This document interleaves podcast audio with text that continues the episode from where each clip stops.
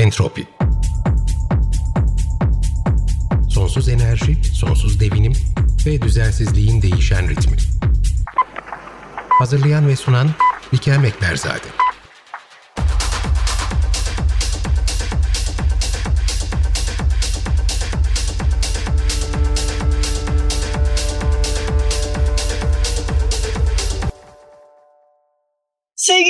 Hocam hoş geldiniz. Gene bir entropi bölümünde beraberiz. Teşekkürler davetimize icabet ettiğiniz için. Öncelikle biz Entropi'de Maraş'ta gerçekleşen deprem ve sonrasında gerçekleşen e, Türkiye ve Suriye'yi de kapsayan depremler sonrasında e, entropiyi tamamen e, bu bölgelere kanalize ettik ve farklı açılardan neler oluyor, neler bitiyor değerlendiriyoruz e, akademisyenlerle birlikte tabii ki ve bugün de aslında işin özüne geldik sizle beraber. E, size daha önce biz e, deprem programları yaptık, e, depremi konuştuğumuz programlar yaptık, tektonizmayı konuştuğumuz programlar yaptık ama bugün gerçekleşmiş bir olayın olayın ve belki de literatüre çok önemli bir yerden girecek, girmiş olan bir olayın arkasından tekrardan bir aradayız. Tekrar hoş geldiniz. Hocam ben size şimdi mikrofonu bırakıyorum. Sizden ricam ilk önce bize bir Türkiye-Suriye toplu depremlerini neler oldu, neler bitti, neler olmaya devam ediyor. Onu anlatırsanız sonra da tabii ki illaki İstanbul'a bir geleceğiz. Bir bakalım evet. buralarda Kuzey Anadolu fay ile birlikte bizi neler bekliyor. Tekrar hoş geldiniz. Buyurun efendim mikrofon sizin. Teşekkür ederim. Şimdi Şimdi e, sürekli söylüyoruz işte e, Türkiye'de e, birçok aktif fay var. Fakat bunlar arasında en meşhur olan iki tanesi Kuzey Anadolu fayı ve Doğu Anadolu fayı. Doğu Anadolu fayı Kuzey Anadolu fayının doğuda sona erdiği yerden Karlova'dan başlayıp güneybatı istikametinde ilerleyen ve en sonunda da İskenderun Körfezi'nin daha kuzeyde olan sahilinin orada sona eren uzun bir fay, bir doğrultu atımlı fay. Doğrultu atımlı faydan kasıt, e, doğrultu atımlı fayları e, böyle tren istasyonunda birbirinin e, birbirine paralel olup e, aksi istikametlerde giden trenlere benzetebilirsiniz. Yani bu Doğu Anadolu fayı e, uzun bir fay, neredeyse 700 kilometre uzunlukta bir fay belki daha fazla. E, bu fay bir sol yanal fay. Yani sol yanal faydan kasıt, kasıt fayın hangi tarafındaysanız karşınızda bulunan levha size göre sizin solunuza doğru hareket ediyor. Ortalama olarak e, üzerindeki e, senelik e, hareket, üzerindeki senelik hareketten kasıt yani etrafındaki tektonik hareket aşağı yukarı 9-10 milimetre bölü yıl ama e, bu e, hareket e, güneydoğuya pardon güneybatıya doğru gittikçe azalıyor. Neyse e, e, sonuç olarak yani bu e, çok önemli bir fay. Ee, ve üzerinde çeşitli zamanlarda depremler oldu daha kuzeydoğuda. Fakat bu bölgede e, e, yani bu Maraş depreminin olduğu yerde bu büyüklükteki son deprem büyük olasılıkla çok eskiden oldu. Evet. Bunu bilebiliyor muyuz hocam ne kadar zaman önce şöyle, bu kadar büyük bir deprem oldu? Şimdi şöyle normal olarak örneğin 1513 ve 1114 Maraş depremleri e, tarihte varlar. Fakat o, o zamanlar e, sismometreler tabii henüz icat olmadığı için veya ortalıkta sismoloji diye bir bilim dalı da olmadığı için bu depremler kayıtlarda ortamda gerçekleşen hasardan yola çıkılarak işte çok büyük deprem oldu Maraş'ta falan filan diye yazıyor örneğin. Değil mi? Eski kayıtlar. Dolayısıyla kayıtlar son derece subjektif. Yani o dönemdeki inşaat mühendisliği teknolojisinin geriliğinden dolayı nispeten küçük depremler de büyük hasarlara yol açmış olabilirler. Dolayısıyla e, 1513 depremi e, örneğin 7.4'tü, 7.5'ti, 7.6'ydı diyenler var ama belki çok daha düşüktü. Yani burada bizim aslında e, Bunu, ölçü karşılaştırma yapabileceğimiz e, bir metrik şöyle, yok. Şöyle bir, biraz şöyle var. Şimdi şu anda e, Doğu Anadolu fayının bu kısmının etrafında nasıl bir hareket var? GPS verilerinden bunu biliyoruz. Ve bu GPS verilerinden yola çıkarak bu fay senede ne kadar yükleniyor bunu mekanik olarak hesaplayabiliyoruz. Fakat eğer gerçekten 1513 depremi söylenildiği kadar büyük bir deprem olmuş olsaydı ve ortamdaki o ana kadar oluşmuş olan gerilmenin hepsini birden süpürmüş olsaydı 1513'ten günümüze bu kadar büyük bir depremi oluşturacak kadar büyük bir gerilme alanı oluşması ihtimali düşük görünüyor. Dolayısıyla büyük olsa 1513 depremi söylenildiğinden daha küçük bir depremdi. Onun yerine 1114 Maraş depremi belki çok daha büyük bir depremdi. Dolayısıyla bu bölgedeki bu kadar büyük deprem periyodu her ne kadar depremler konusunda böyle e, saatlik dakiklikte bir periyodiklikten bahsedemiyor olsak da aşağı yukarı bir periyodiklik var depremlerde de ve dolayısıyla yani demek ki bu fayın üzerindeki bu büyüklükteki deprem periyodu belki bin yıl, belki bin yıldan daha fazla. Ve biliyorsunuz aynı gün içinde iki deprem oldu. Bu son derece kötü bir sürpriz oldu tabii. Hocam ikinci depremi ben de tam olarak aslında bunu anlatmanızı istiyorum ama sürpriz oldu dediniz. Bu bir sürpriz miydi yoksa bu tarz hareketler bek- beklenilebilir mi? Ee, yani dep- bu bir anomali deprem... mi yoksa? Yok yok yok yo, anomali manasında söylemiyorum. Yalnız şu var. Ee, hayır daima bir e, yani e, yani çok kısa aralıklarla büyük depremler gerçekleşebilir. Büyük deprem beklemediğiniz payın üzerinde büyük deprem gerçekleşebilir. Neden? Depreme neden olan şey hep gerilme, stres deniyor ya. Fakat gerilme veya stres ölçülebilen bir büyüklük değil. Gerilme metre diye bir şey yok. Gidip fayın etrafına ben bunu koyayım da ölçeyim ne kadar gerilme varmış gibi. Fayın etrafında senelik ne kadar deformasyon olduğunu ölçebilirsiniz çeşitli uydu yöntemleriyle. Başta GPS olmak üzere ama başka teknolojiler de var. Örneğin e, INSAR teknolojisi var. Yine uydu kökenli bir e, radyo dalgalarıyla yapılan bir şey bu. Ama bunlar fayın etrafının kinematiği hakkında bir fikir veriyor. Yani fayın etrafında nasıl bir deformasyon oluşuyor. Ortamda zaten hala hazırda ne kadarlık bir kuvvet var onu bilmiyoruz. Tamam mı? Dolayısıyla bir fay düşünün. Öyle bir fay ki bunun etrafında çok az hareket var. Senede mesela 2 milimetre, 2,5 milimetre. Ama çok 4000 yıldır deprem olmamış üzerinde mesela. Sonra bir anda oluyor. Örneğin 2011 Christchurch depremi. 2011 Christchurch depremi Yeni Zelanda'nın güney adasında, e, Christchurch şehri yakınlarında. Yeni Zelanda de, deprem faylarının çok çok iyi haritalandığı, nakış gibi işlendiği bir ülkedir.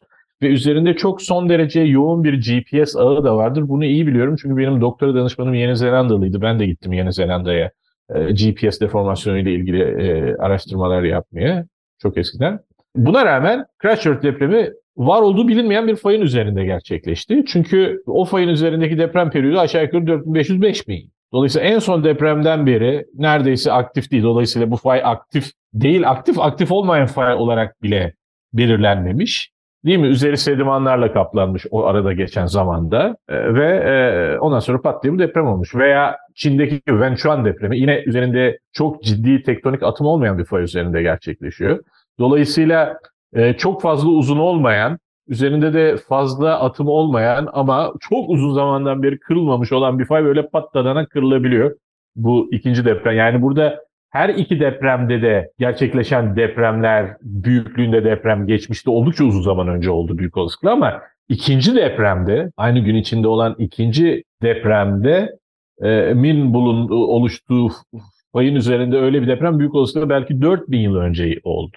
Dolayısıyla yani bu büyük bir belirsizlik maalesef sismolojide e, çok fazla bir çaresi de yok. Dolayısıyla Türkiye gibi her tarafı yani son derece çılgın bir jeolojisi olan bir ülke Türkiye. Her tarafında bir sürü fay var. Ondan sonra irili ufaklı. Örneğin biz hep şey diyoruz ya Orta Anadolu Türkiye'nin en en güvenli yeri depremlerden. biri. Evet. Çünkü niye? İşte senelik relatif hareket 2 milimetre civarında belki onun bile altında. İyi de bu Tuz Gölü fayı, Ecemiş fayı bunlar üzerinde en, en son deprem ne zaman oldu? Evet. Yani e, Ecemiş fayı örneği bu son gerçekleşen büyük depremin olduğu yerden batıya doğru gidin. Ee, işte aşağı yukarı e, yani Mersin kuzeyine doğru olan Demirkız bölgesine doğru gitmeye başlayın. Oradaki bir fay. Yani bu son derece enigmatik bir fay çünkü hem arazide son derece e, düzgün olarak gözlenebiliyor ama öte yandan paleosismoloji yani geçmişteki depremsellikle ilgili yapılan jeolojik araştırmalara göre e, üzerinde oldukça uzun zamandır büyük deprem olmamış. Dolayısıyla bunlar insanı endişelendiren şeyler. Özellikle bu en son depremden sonra GPS bizim post sismik yani deprem sonrası hareketliliğe baktığımız zaman GPS verilerinden batıda özellikle bu Ecemiş civarında, Niğde, Adana o civarda bir hareketlenme var. Ve ufaklı, irili ufaklı depremler de var biliyorsun. Ee, dolayısıyla e, hiçbir şey hiçbir zaman çok kesin konuşmak mümkün değil. Ama Türkiye'de zaten o kadar fazla aktif olarak üzerinde risk çok belirli olan fay var ki bunlar hakkında konuşmaya vaktimiz bile yok neredeyse. Doğu Anadolu fayı var, Kuzey Anadolu fayı var. Doğu Anadolu'nun içinde bir sürü konjüge fay var. İşte e, bu Kuzey Anadolu fayının Doğu Anadolu'nun içine olan bir nevi devamı var. İşte bu Varto bölgesine doğru giden ve Do- Batı Anadolu'da Ege bölgesinde Grabenler var değil mi? Dinar depremi vesaire. Sonra işte bu Bodrum, Datça Yarımadası'ndan oradan doğru böyle bir gülen yüz gibi bir parabol şeklinde e, Girit Adası'nın güneyine doğru e, uzanan bir dalma batma e, bölgesi var ki yani orada geçmişte 8,5 civarında depremler olduğu biliniyor. Yani depremselliği düşük olan bir yer. Fakat olduğu zaman inanılmaz. Dolayısıyla Tabii. yani Örneğin bir parantez açalım. Evet. Evet yani Rodos adasındaki meşhur Apollon heykeli ve bunun Evet. yani e, koca bir heykelin deprem sonrası un ufak olması bunun e, geçmişte e, örneklerinden bir tanesi. Hocam gerçekten çok önemli bir şey söylediniz. Şimdi ben siz e, devam etmeden önce bir küçük parantez açmak istiyorum. Belki orayı biraz daha açabiliriz. Yani biz Türkiye'deki deprem tarihine baktığımız zaman aman burada az deprem oluyor, burası güneyli bölge deme gibi bir lüksümüz yok. Dolayısıyla Ben, bence yok, bence yok. Örneğin Antalya civarı genellikle e, yani Konya'nın güneyi ve Antalya civarı genellikle nispeten güvenli olarak addedilir ama bir yani neyse burada e, detaylı jeoloji veya jeodinamikle ilgili argümanları da girmek istemiyorum ama Akdeniz'de pekala Antalya bölgesini etkileme potansiyeli olan aktif tektonik unsurlar var. Ee, Dolayısıyla yani Türkiye'nin neredeyse hiçbir yerinde tamamen güvende değiliz. Dünyanın bu yönden en kötü ülkelerinden birinde yaşıyoruz. Ve o yüzden de e, burada nerede olursa olsun bu ülke içerisinde nerede olursa olsun alınacak imar kararları hangi bölgelerin imarı açılacağı hangi bölgelerin açılmayacağı gibi O hususlara kesinlikle kesinlikle çok dikkatli değerlendirilmesi gerekiyor. Tabii nerede bu olursak imara- olalım. Tabii tabii tamamen. Yani uzmanlar tarafından ben bu konuların uzmanı değilim. Ama Hı hı. yani yapısallaşma vesaire gibi konularda son derece bilimsel davranılmadığı takdirde ortaya ne çıktığını gördük. Ben Evet. depremden iki gün sonra e, Maraş'taydım. Herhalde hayatım boyunca devam edecek bir travma böylece kazanmış oldum. İnanılmazdı. Bu Maraş'a da daha önce 2-3 kez gitmişliğim var. Az çok bildiğim bir şehirde en azından merkezi. Kesinlikle tanıyamadım şehri ve kaybolurdum herhalde. Yani o arkadaşlarım olmasaydı yanında, yanımda.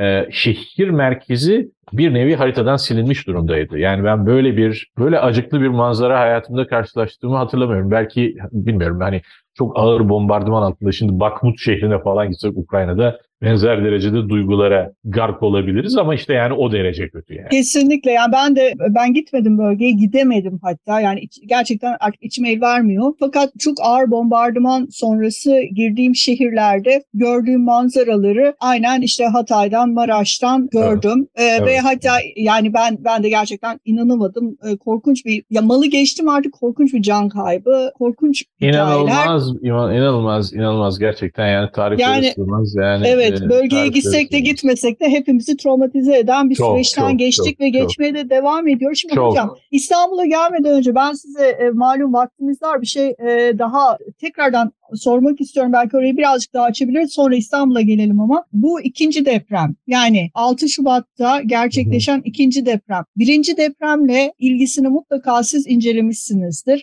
E, direkt bir bağlantısı var mı? Yoksa yani birincinin tetiklediği bir ikinci deprem mi? Yoksa münferit bir ikinci deprem mi? Şunu bir açıklığa kavuşturabilir misiniz bizim için? Ya bu konuda e, konuşmak kadar kolay değil. Genellikle bir deprem olduğu zaman e, e, depremin oluşturduğu fay üzerindeki gerilme büyük büyük oranda boşalıyor. Hatta bu kadar büyük bir deprem olduğu zaman büyük olasılıkla neredeyse tamamen boşalıyor.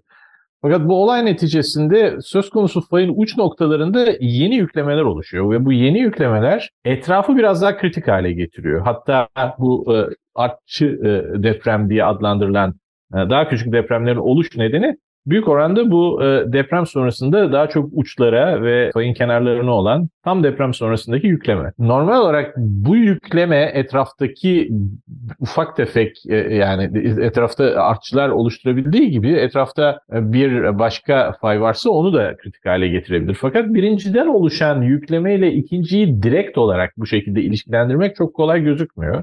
Büyük olasılıkla iki fay etraftaki gerilme alanı tarafından hemen hemen eşit bir şekilde kritik hale geldi bir şekilde. Yani bu konuda çok liberal konuşmak kolay değil. İşte çok e, etrafta duyduğunuz laflar stres transferi şu bu falan filan. Tabii ki stres transfer oluyor. Bir depremin fonksiyonu o. Fakat e, çok kolay değil. Hele Hele daha sonra oluşan batıdaki depremleri özellikle bu e, Niğde tarafına doğru olan ufak depremleri açık ki bu depremle ilişkililer çünkü hemen arkasından oluştular. Fakat e, böyle bir nispeten kısa mesafe elastik etkileşimle açıklamak pek mümkün değil. Ama ikisi arasında tabii ki ilişki var. Yani o, o sırf olasılık teorisi açısından baktığınız zaman değil mi? Hiç bu olayı bir fiziğin konusu değilmiş de olasılık teorisi olarak baktığınız zaman elimizde bu deprem istatistikleri var. Aynı gün içinde bu büyüklükte birbirine bu kadar yakın deprem olması ihtimali nedir diye hesaplamaya kalkarsanız korkunç düşük çıkacak. Dolayısıyla yani aralarındaki ilişki çok şey varlığı açık ama Hı-hı. bunu e, daha detaylı olarak ortaya konulmalı. Yani böyle e, yani fiziği daha dikkatli tartışılmalı. Ama şöyle mesela ilk deprem min oluşumuna bakacak olursanız böyle minik bir fay ilk deprem o büyük fayın üzerinde başlamıyor. O fayla belirli bir açı yapan böyle daha çok balık kılçığı gibi böyle minik bir fay üzerinde böyle bir deprem oluşuyor ve e, büyük fayın e, orta kısımlarında bir yerde işte bu pazarcık bölgesine yakın yerden bahsediyorum. Büyük olasılıkla bir e, kritik bir çekme gerilmesi oluşturuyor.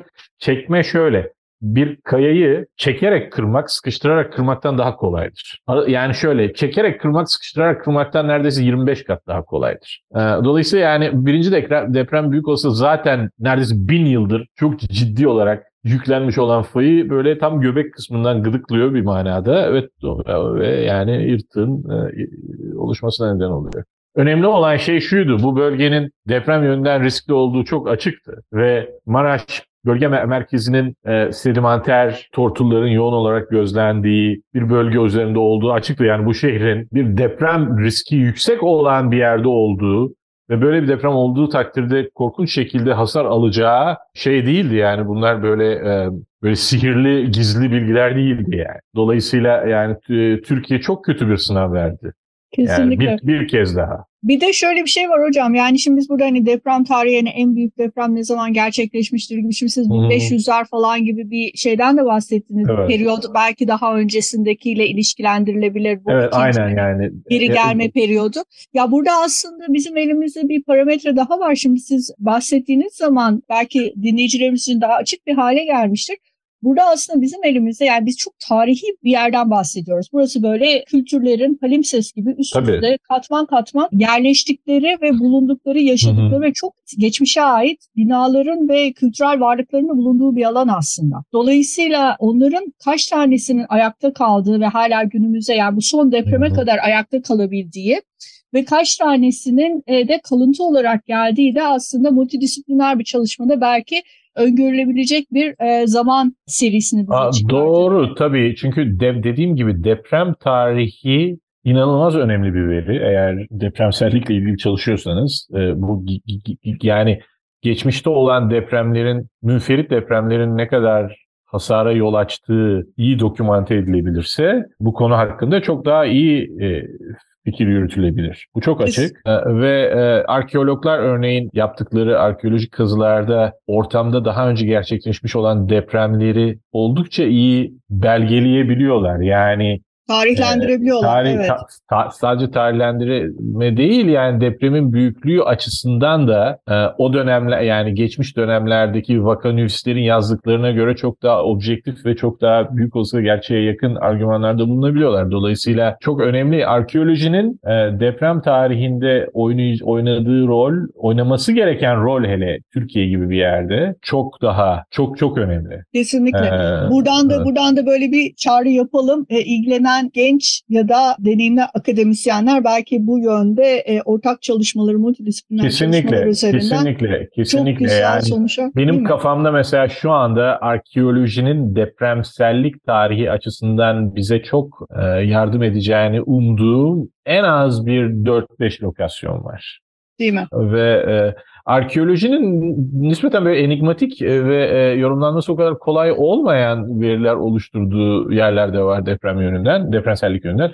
Örneğin bir tanesi Kekova. Biliyorsunuz Kekova'ya gittiğiniz zaman işte böyle suya batmış olan kral mezarları falan var. Genellikle söylenen ha burası işte depremlerden dolayı. Da bir kral mezarının depremden dolayı e, suyun içine batması için gereken deprem türü çökmeye neden olan bir deprem türü olması lazım. O bölgedeki genel tektonik ortam o çeşit bir depreme yol açacak tarzda bir yer değil. Dolayısıyla bu belki de belki de bu kral mezarlarının kadar aşağıda duruyor olmasının nedeni daha önce olmuş bir deprem değil. Onun yerine iki deprem arasında o litosferin deforme olup da yavaş yavaş yavaş yavaş yavaş yavaş onları batırması ve gelecekte de belki böyle patlanarak başka büyük büyükçe bir depremde yeniden orada turizmi öldürecek şekilde şey yapıp yukarı çıkması e, olabilir. Dolayısıyla yani bilmiyorum tabii. Yani, Tabii e, ama burada ama bildiğimiz yani- bir şey var. O da İstanbul'da mesela Vordonisli yani Prens Adaları'ndan bahsediyoruz. Ee, orada aslında e, belki İstanbul'da yaşayan bazı dinleyicilerimizin bilmediği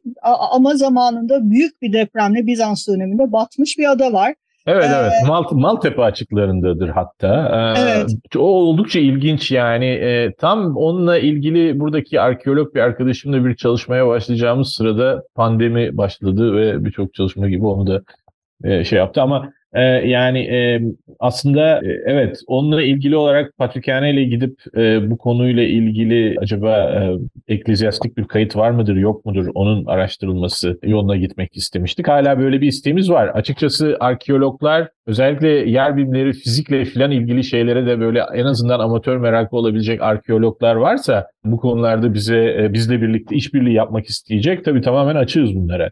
Yani çok e, yararlı olur. Burada da bu enstitümüzde de bu konulara çok meraklı. Asıl araştırma konusu daha çok e, iklim tarihi olan ama bu konulara da meraklı bir arkeolog arkadaşımız var. E, dolayısıyla e, evet çok e, yararlı e, Evet. olabilir böyle şeyler. Şimdi Vordonis'le beraber bir İstanbul'a gelelim. Hocam zamanımız aslında neredeyse bitti Ee, ama hızlı bir şekilde e, az önce bir şey söylediniz. Özellikle bu Niğde tarafında gerçekleşen e, depremleri anlatırken Hı fayların uçlarındaki kırılmalardan bahsettiniz ki biz bunu sizinle yaptığımız daha önceki bir entropi programında İstanbul depremine ya da İstanbul'daki tektonizma e, yap- hem tektonik yapıya hem de tektonizma hareketlerine bağlı olarak size önce anlatmışsınız zaten. Yani Kuzey Anadolu fay hattının uçlarındaki kırılmaların e, aslında biraz hani bize e, sinyal vermesi ve Evet, ortadaki evet, evet, evet, sıkışmanın daha da önemli bir hale gelmesi, daha da endişe verici bir hale gelmesi durumunu doğurduğundan bahsetmiştiniz. Evet. Şimdi İstanbul'a gelirsek e, biz Maraş ve